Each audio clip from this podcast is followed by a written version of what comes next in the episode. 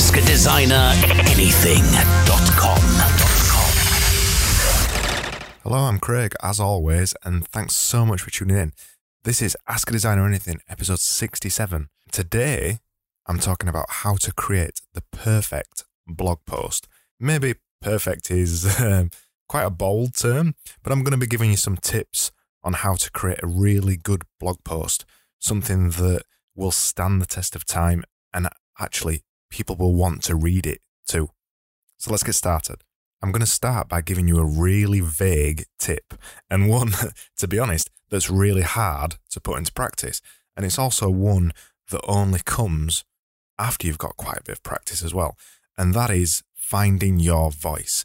You've absolutely got to find your voice for your blog.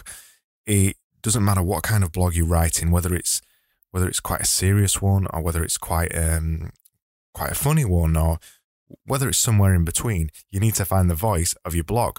Now, what I mean by that is the actual tone that you're using, the actual words that you use, the actual overall feeling that somebody gets when they read your blog post. I'm talking about it, it not being too stuffy. and you don't want it to sound overly formal either. Most blog posts are kind of a little bit less formal, and I do see a trend towards most communications, particularly blog posts and things like that, getting less formal. So don't be too worried about being really formal. You're not writing a report here, unless you are writing a report, and then maybe you need to be a bit more formal. But most of the time, there's no need to be overly formal, and it actually puts people off from reading things like that because they think it's a little bit boring.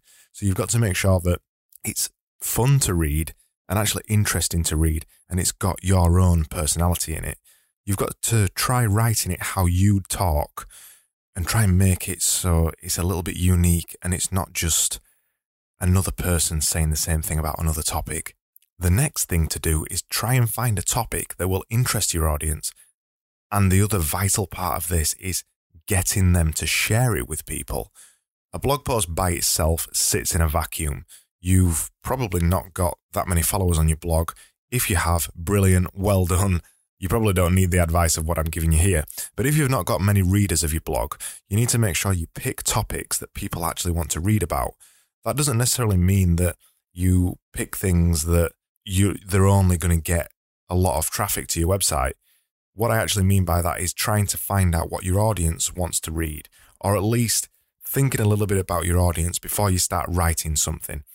You've got to try and balance what you want to write with what you think your audience wants to read. Depending on what your purposes for the blog are, if if your blog is only tend to be for yourself, for your own enjoyment, then this maybe doesn't matter too much. But if we're thinking about a business blog and the purpose of this is to drive traffic to your website, to ultimately lead to some kind of sale or to ultimately ultimately lead some kind of contact with you, you need to be thinking about what your audience wants to read.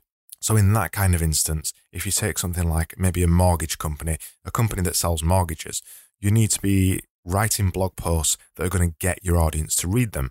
So, you want to be writing about things that are in their journey with what you normally do in your company. So, for this instance, with mortgages, you might want to write about the different kinds of mortgages, or you might want to write about why they can't get a mortgage, or the different ways to get a mortgage or why going to your bank is not the ideal way to get a mortgage. You see what I mean? Those kind of topics. You need to think about the audience or your clients and answer their questions or what they want to read because they're the kind of content that's going to last, that's going to stay around, that's going to be good in search engines because people are searching for this kind of stuff. And people, most importantly, are going to share the content too. You've also got to write at a decent length. I'm not talking about writing war and peace.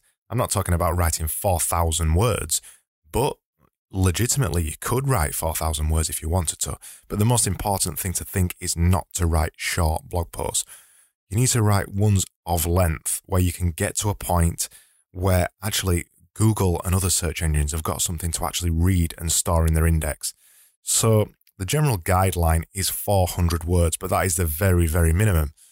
400 words is the general guideline if you want to start ranking for a particular piece of content in search engines.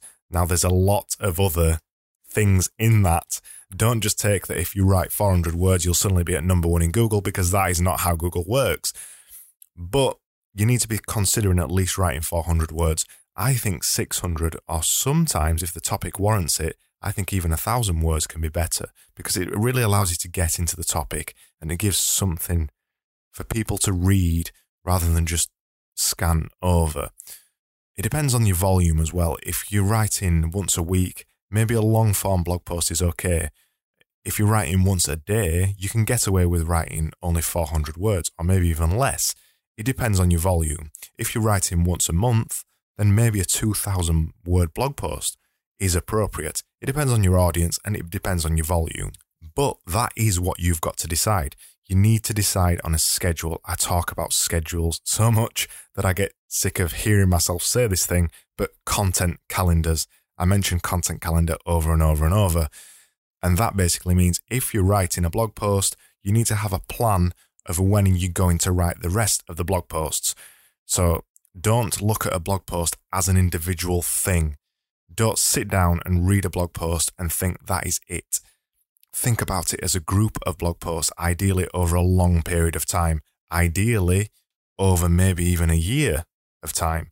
That's the best way to look at it. If you've got the ability to sit down for a couple of hours to generate around 12 months of blog posts, depending on what your schedule is.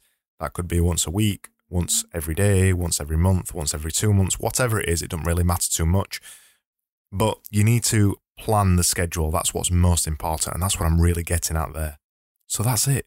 You'll notice I didn't really talk about the quality of your content or spelling things right or using proper punctuation and grammar and, you know, things like that. I'm presuming you already know that stuff.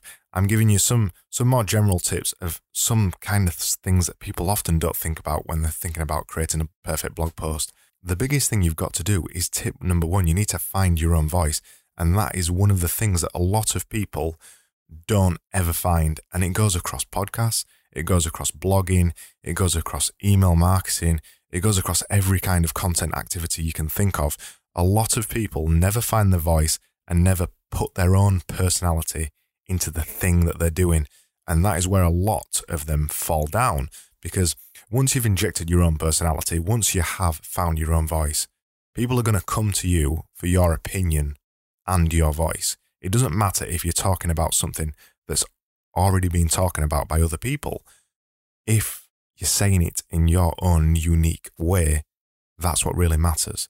So I think tip number one from these on how to create the perfect blog post is finding your own voice and not being afraid of your own personality. That was episode 67, and you can find the show notes at askadesigneranything.com forward slash EP67. If you want even more marketing tips, I think you're probably crazy, but I also have a weekly newsletter that I mail out every Sunday evening providing even more marketing tips. I'm usually sharing an interesting story. I try to be a little bit inspiring, to be honest. Um, sharing an inspiring story, some links that I've read that week, and it's there for you on a Monday morning for you to read. If you're interested in that, go over to my website, scroll down to the bottom as usual, and you'll see where to sign up on there. If you've not realized by now, shame on you, but I am doing a podcast every single day for this year. So I'm here every single day answering questions and talking about topics just like this one. And if you want me to cover something that I've not covered yet, or you'd like me to go back over something I've already talked about, please go over to my website at askadesigneranything.com and you can ask that question right on that website. Alternatively, you can go to Twitter as well and just search for Craig Burgess, all one word, and you'll find me on there. Finally, iTunes, iTunes, iTunes. If you subscribe on iTunes, I'd really appreciate it if you could drop me a review. And thanks so much for listening, and I'll see you on the next episode, which is tomorrow, of Ask a Designer Anything.